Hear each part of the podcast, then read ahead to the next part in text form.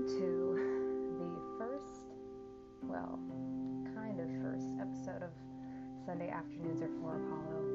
Um, this is Akash, and I've actually had a large hiatus recently.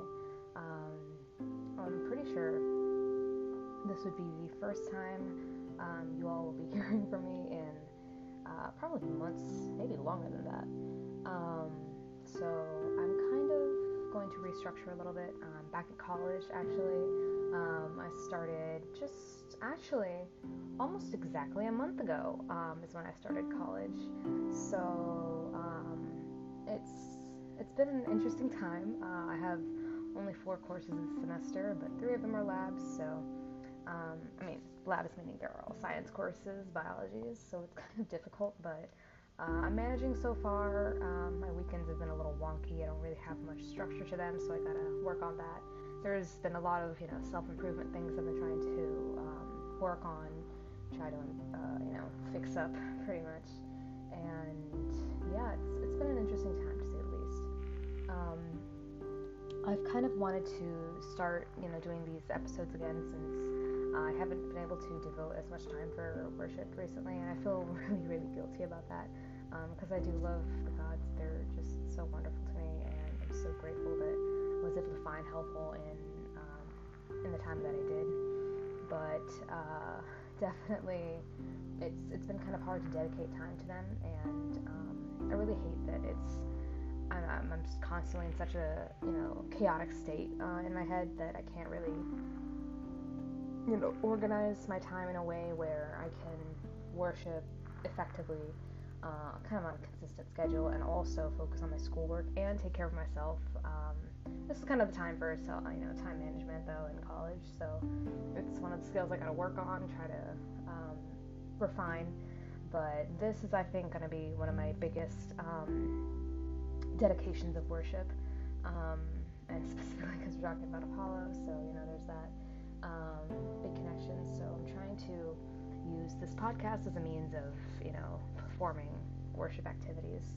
Um, so I guess I kind of want to talk to y'all a little bit about the organization that I have planned. Um, my first couple of episodes were really kind of all over the place and it was a little chaotic to say the least. So I'm kind of going to go in sections from now on. Um, so the first kind of thing that I wanted to um, discusses the basics of Hellenic polytheism, not really the um, core values or anything like that. That's a little bit more in depth, and I'm not really sure that I'm ready to talk about that since I haven't done enough research. Um, but it's just a couple of different things that you know, you know, like the stuff that people expect or um, that that notice are common between polytheistic religions, um, and then probably an intro to the different deities um, kind of talking about them introducing parts of uh, their worship and parts of their um, what's the word I'm looking for? Their epithets, you know, stuff like that. Um, historical worship, how it's how things are for them. Um, any major myths that I can think of, don't really think of, but like that I can remember to enunciate after research. Um, and probably other important beings, the Moirai, the Muses, the um, Kylie ones, etc. Um, you know, the custom of marriages, uh, primor- the primordial deities, uh, magic and witchcraft and stuff like that. Um, different different aspects of polytheism, and I'm gonna start off with the basics just so it's like not too overwhelming for any new listeners. Um, so I guess we can kind of jump into today's topic. So I wanted to talk about altars, not like A L T E R, which is like a different version of something, or um, actually, let me look up the proper definition of altar so I don't like confuse y'all. Um, so an altar, according to the um, Oxford Languages Dictionary, is a is ch- it's a verb, or uh, in this case, but change or cause to change in character or composition, typically in a comparatively small but significant way. Um, or in other terms, um, make structural changes to a building, plans to alter the dining hall, or to tailor clothing for a better fit or to conform to fashion. Um, and there's other forms of alter, um, alter as in uh, um, I think DID, uh, dissociative identity disorder, um, meaning another uh, identity within uh, one's own body. Um, I'm not going to go too much into that because I don't really understand it completely myself, so I don't want to misrepresent or um, misunderstand the topic. Um, but this is kind of the general definition. Alter is like a change or an, another version. Um, that's one word of uh, alter, but the uh, homonym is a homonym. Homophone, sorry, not homonym. That's that's a different thing. Yeah, homophone. English is such a difficult language. Let me tell you. Um, but yeah, the homophone of altar, A L T A R, is a shrine basically. Let me also look up the proper definition for that. Um, a table or flat topped block used as the focus for a religious ritual, especially for making sacrifices or offerings to a deity. So that sounds a little violent. Um, definitely, it's a very uh, anti pagan view of things that, like, you know, ancient Christians kind of used to, like, talk down and destroy um, non Christian communities. Um, I'm not going to go too much into that either. It's a very sensitive topic, and I want to do a lot more research before I spew bullshit, um, to say the least. So, this is kind of an altar is just um, like a shrine or a center of worship within someone's home. Um, of course, there can be altars anywhere. I mean, there's an altar in a church um, uh, where it's like the bride and groom come up to, you know, like come. I think it's walks them to the altar, right? Is it the altar? I don't know much about Christianity. I'm sorry. I was raised Hindu. I'm just so confused all the time um, about other other religions, uh, forms of worship and marriage. But generally, an altar is just like a place where you have either idols or you know pictures or other um, visible representations of deities um, to which you can make offerings, um, say prayers, do stuff like that. Um, altars are kind of interesting. Um, so in my family, most Hindu families actually, especially if they're very traditional, will have entire rooms dedicated to. And I mean, like not like multiple. I mean, there could be multiple if it's like a big house, like a really rich family, um, or something like that. But um, generally, it's a, a, large room, like a bedroom. Um, uh, if it's in the U.S.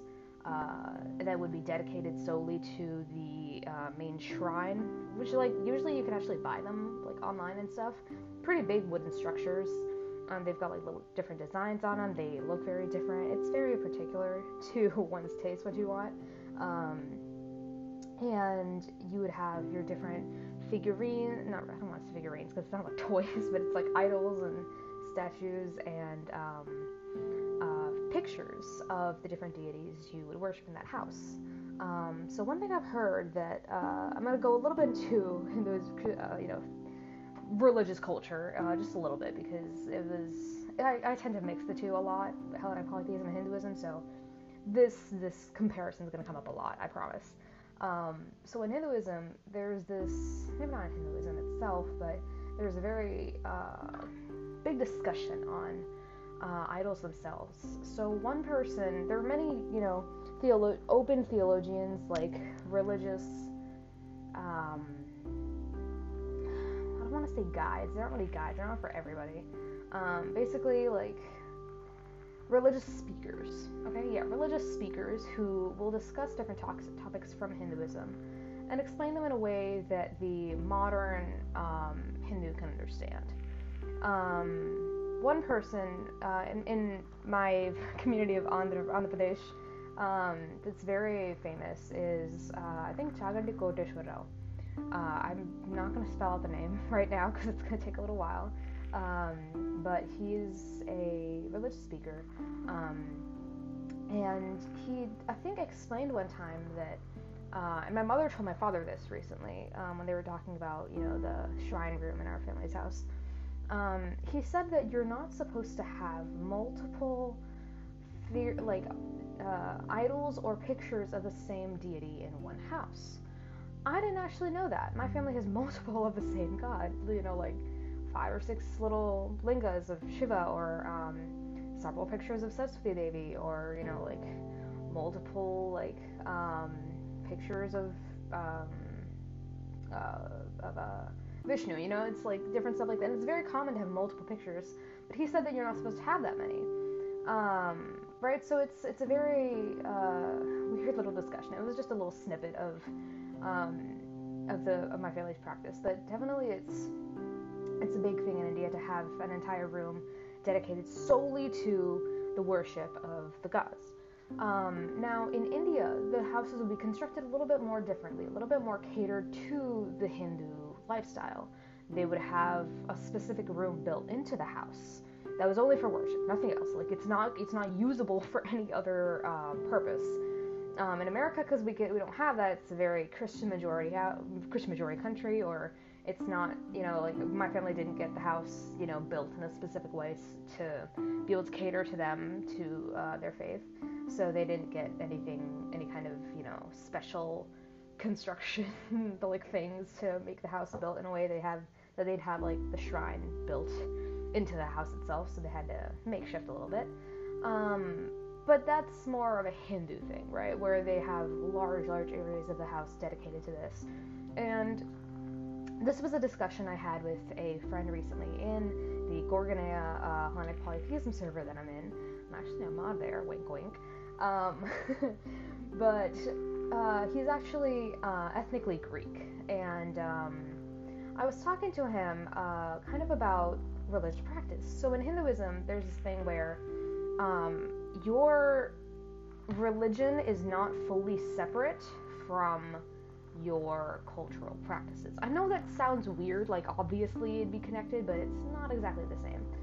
So in India, um, which started out from the beginning as a very, you know, um, not really the beginning, but I'll say from the uh, meeting of the Indo-Aryan people and the Dravidian people from the south, from the north. So, little Indian background history here.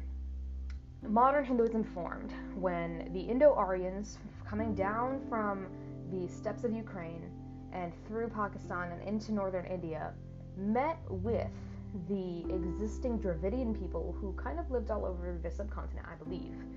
When they met, they mixed a lot of their um, practices and beliefs together, and that's how our a lot of modern Hinduism formed. There's actually some evidence that um, some Dravidian root words or words themselves are used in the actual Vedas, the ancient scripts or texts of Hinduism.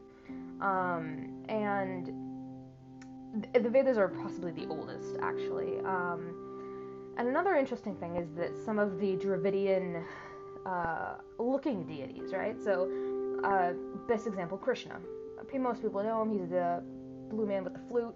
Um, the blue is kind of a uh, misappearance. It's it's, it's not intent. It's pretty intentional, I think, but it's basically um, supposed to intend the appearance of dark skin. Um, and so, if you think about it, most people in human history tend to um, display their deities as they see themselves, right? Their their gods are shown in the image of the people. Um, so obviously, in the in Dravidian area slash South India, a lot of our deities are made with black granite because that's the rock that is available to us, and we want us we want to see ourselves in the deities we worship. In North India, they actually build a lot of their um, idols and statues in white marble same thing. They want to see themselves. In they want to see their skin color in the deities they worship. Krishna is an interesting case because in the south, usually made with black granite, so it imply, implying dark skin. Even that's that's actually one of his epithets.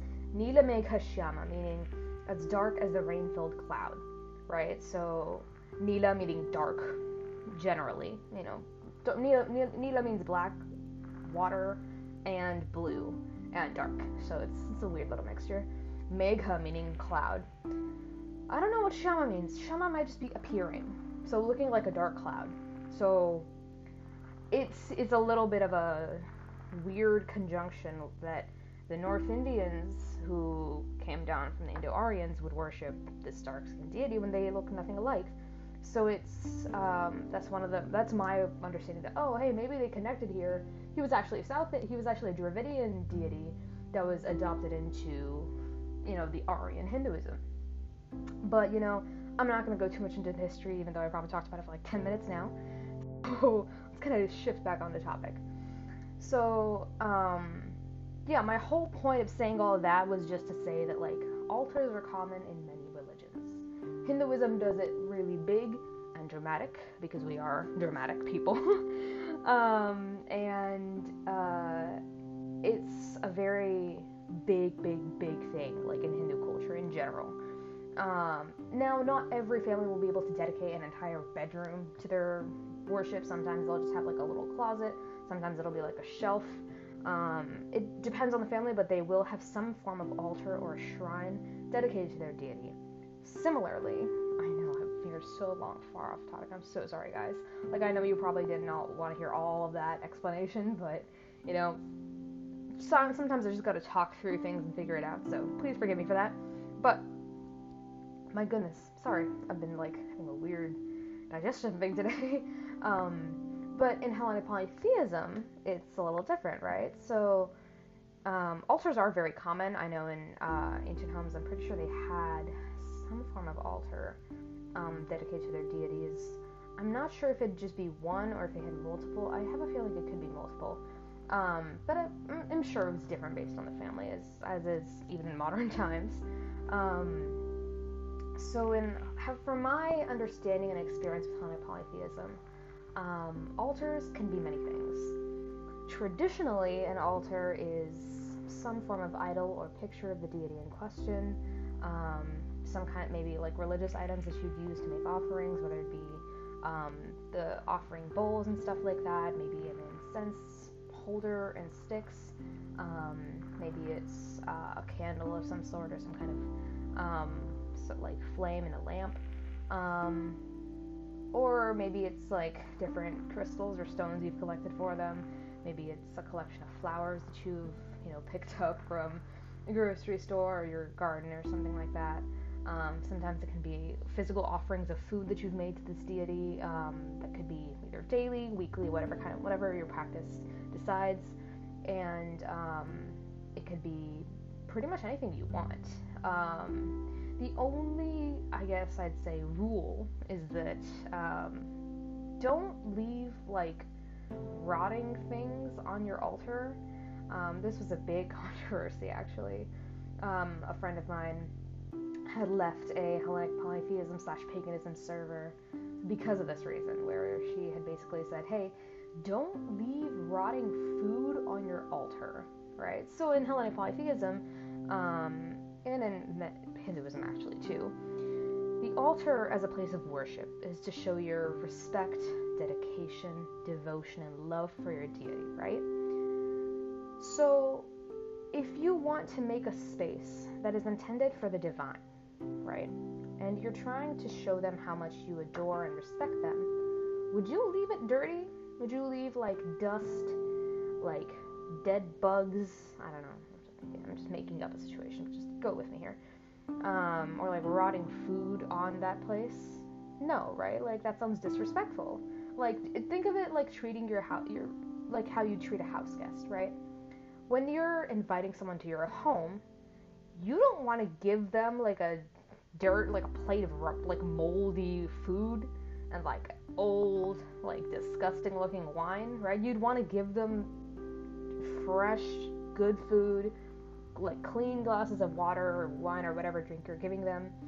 You want to treat them with respect by giving them things that are clean because, you know, in the immortal words of some strange, some random person from history, cleanliness is godliness, right? The act of cleaning and removing impurity, maybe not impurity, but removing filth from a space is treating that space with respect. Similarly, don't leave rotting food, flowers, any kind of organic matter on your altar. It's rude, it's kind of gross. If you wouldn't treat your house guests like that, like, you know, leaving gross, rotting, like moldy chicken wings on a plate, don't do that for your gods either, especially like it's it's one thing to be like, oh whoops, sorry, I forgot to take this off of the altar. I'm just gonna get rid of it now. It's another thing to leave it there because you don't care. Right? You, I mean, if you were raised in it, that's a different thing. But most people, I think, um, enter the religion And so you made the active choice to be part of this and to worship these deities or work with these deities. Worship, I said work with. I didn't, didn't hear that. Um, so if you made the active decision to participate, don't be rude, you know, just like common courtesy. Um, another thing I, I hear a lot is like um, whether or not to have idols on your thing actually. I don't know if it's a big conversation, but like I know for me, um, it's kind of hard to find like proper fancy idols. Um, mostly because I don't have the budget, and I know my parents would literally like destroy me if they found out I wasn't Hindu. Um, so it's it's kind of interesting in that way. Um, like I can't afford that the, the really nice idols, and I can't really get them and keep them because it's hard to maintain, and it's hard to like hide because I do I am closeted at the moment. Um, and there seems to be this obsession recently where young Hellenic poly or like newer I won't say young I'll say newer Hellenic polytheists, um, especially if they've entered a space that's you know primarily focused on the aesthetic like the visible appearance of being a Hellenic polytheist, they have this weird perception that you have to have the nicest altar, you need to have the fanciest materials, you need to have the best looking space for your gods as possible, or you're not a good worshiper, or you're just you just don't care about them and you don't love them, which I think is a really horrible way of looking at things.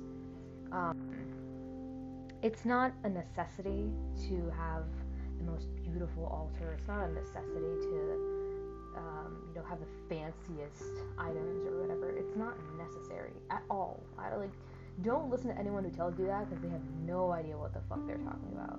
I hate to bring up the F word, I'm trying to like curse with it. It's like so hard sometimes. Um, don't listen to them. Just don't because like they genuinely don't know what they're talking about. Um, in ancient times, you know, not everybody could afford a beautiful shrine, um, like majestic marble idols. They couldn't afford the freshest fruits, fruits and flowers and whatever to offer. They couldn't find really like lovely like golden ornaments and stuff. Not everyone was that rich, and even if they were, um, I'm not sure they'd. I mean, maybe they would spend it, but it depends on your faith, right? If you realize that you don't need to have the best to be the best um, worshiper you can be, then you're doing you're on the right path. Like I promise.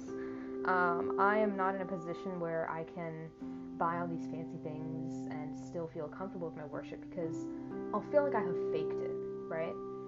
Because to me, coming from a very Hindu perspective, um, who's kind of like kind like almost outgrown my family's view of Hinduism. Um, I feel like it's very weak and closed-minded almost. Um, to think that like, oh, if I don't have all these nice things, I'm not a good worshiper, or like if I don't make this specific, do this specific ritual, like Ares is gonna hate me. Like, it's, it just feels ridiculous. Um, I know that's pretty easy for me to say because I'm coming from like an outside perspective, and I don't have like this really specific view of HelPol, but um, just believe me when I say like your gods don't care. like they appreciate you for you, right? Um, they will not abandon or judge or like neglect you just because you didn't get them like a marble statue or whatever, right? Like it's it's only a representation of them. It's not them themselves. You know what I mean? Like the idols and stuff are there for us to visibly like observe. It's it's for our it's like the human mind cannot easily comprehend that which does not exist in a physical manner right? Like we can we can learn about, about atoms and molecules and stuff but the fact that they're so small is kind of what makes it some sometimes sometimes hard for us to understand what we're talking about when we talk about you know like quantum mechanics or whatever same thing with the deities. They're such massive, vast beings, right? I love using the word vast because I think it's perfect. They're such vast entities that it's hard for us to sometimes comprehend that we are able to connect with them, right? And it's why humans, because our minds are so I don't want to say close-minded because that sounds funny. It's weird. It's not true. Um, so unable to comprehend that vastness that we need physical representations, which is you know the idols, the pictures, um, whatever else. So no, you don't need all that stuff. If all you have is like a little like printed out picture of Hephaestus or Lady Aphrodite or like Lady Artemis, that's fine. That's fine. It's really, it really is. Don't worry about it. Um, and it's it's the little things, right? It's making that daily effort to think of them. It's making that daily effort to show gratitude or love or respect or adoration or whatever else. Um, it's it's the thought that counts. I know that sounds cheesy, but it's true. Um, I don't have much. Um, a lot of what I have dedicated for my deities is very small. I have a little picture of Apollo in a gold, plastic golden um, picture frame. Have this uh, like jar of um, stones, each with a name of a deity on it because I couldn't dedicate anything else to them. I have two little snow like glitter globe things for my t- for my travels that I've dedicated to Apollo, um, and I have a golden necklace that well gold painted gold slash gold plated necklace that I got for Apollo as one of my devotional items, and then a bandana that I veil, that I wear as a veil for Apollo. A lot of it's Apollo focused, but I'm biased, so you know. Um, he is kind of my guide in life. Um, so you know what I mean? It's so so simple, and I have a couple of candles actually. One is like a blue, um, like a, a blue Odyssey candle from Glade. One is like a Cashmere Woods from Glade, and the other is like a Gardenia Lotus candle. It smells heavenly, guys. I'm sorry to like veer off topic, smells really, really good. Um, right? So it's it's these little things that I think make my worship, and I feel comfortable in it. Mostly because it's a little bit more, it's easier to do that, you know, with the costs and stuff. Um, and also because I feel like I'm faking it when I don't, when I have all, like, so many, so many items that I don't do anything with them. Do, do anything, like, to use them in part of my worship, right? If I just buy, like, nice idols and just have them, like, standing somewhere and I'm just like, oh, cool, and then I just go about my day, ignore the gods completely, I'll feel like a faker. Um, not that you need to feel the same way, I'm just explaining my experience. Like, I hate um, the appearance of worship or devotion when I'm not actually doing anything for them. Um, but like like I said before, it really is about thought. It's about the consideration and the respect. If you have those and show those towards your deities in a way that makes you happy, makes you feel fulfilled, then that's all that matters. And I'm sure whoever your deities are would ne- they wouldn't misunderstand you. Like they they know you, they understand you. They know probably more about us than we probably know ourselves. Um, so it's it's okay to feel it's okay to feel a little awkward um, if your altar is not looking the way you want it to but never ever feel bad that it doesn't look as fancy or as dramatic as someone else's. Like, your worship cannot be compared to someone else's worship. You're different people, you have different goals. Maybe for them, it's the aesthetic, it's the appearance that makes them feel like, oh, I'm really doing something for them. Like, they need to see the physical results. Maybe for you, you just need to feel that love for your deities and it's enough. Everyone's different, and you're allowed to nurture that in whatever way makes you comfortable. Don't feel like you need to go out and buy like $900 worth of items for your deities. You don't need to do that. As long as you do what makes you happy within your worship, as long as you keep your altar clean, as long as you keep it, you know, structured in a way that makes you feel at peace and that honors your deities, that's all that matters. And you don't need to care too much about the opinions of those who are not part of your worship. Uh, I mean, humans. I mean, I mean, you can worship humans. I'm not saying you can't worship humans. It's just like other halal polytheists. Like, don't if they're judging you for that, ignore them completely. Their their words have no bearing on how you should live your life or how you should organize your worship. Um, that being said, it's kind of hitting close to the 30 minute mark. I feel like I've ranted a lot in this, but I hope I got my point across, and I hope that I've helped some of y'all get off some of those uh, worship anxieties about your altars. I'm sure all of them are beautiful. Um, and I hope you have a lovely day. I know it's it's been a hard couple of months, maybe years. Um, but I'm so so proud of you all, and I want you to know that these are difficult times. Like things are getting back to worse, like like back to normal and then worse. It's it's a hard time to be living through, especially if you're closeted and have to hide your worship, or um, if you're closeted in other ways, or even if you just have been struggling mentally to go through each day and not, you know, um, lose faith, lose hope, lose motivation. I know I've lost a lot of motivation um, over the summer, and it was a relief to come back to college because I could get back into that routine to help me bring myself up out of that rut. Uh, it was so so difficult living through the summer, um, and I'm so glad that I'm back here. Uh, but I do need to still work on myself. I still need to fix up my weekend schedules, figure out how to organize myself in a way that I don't slump completely and stop working altogether when Saturday morning hits. Um, but I know that whatever you're doing, you can do it. And I know that you might feel a little bit helpless right now. Maybe you feel like you can't you can't go through another day, but you don't need to go through another day. You just need to go through today. And once it's done, take some rest.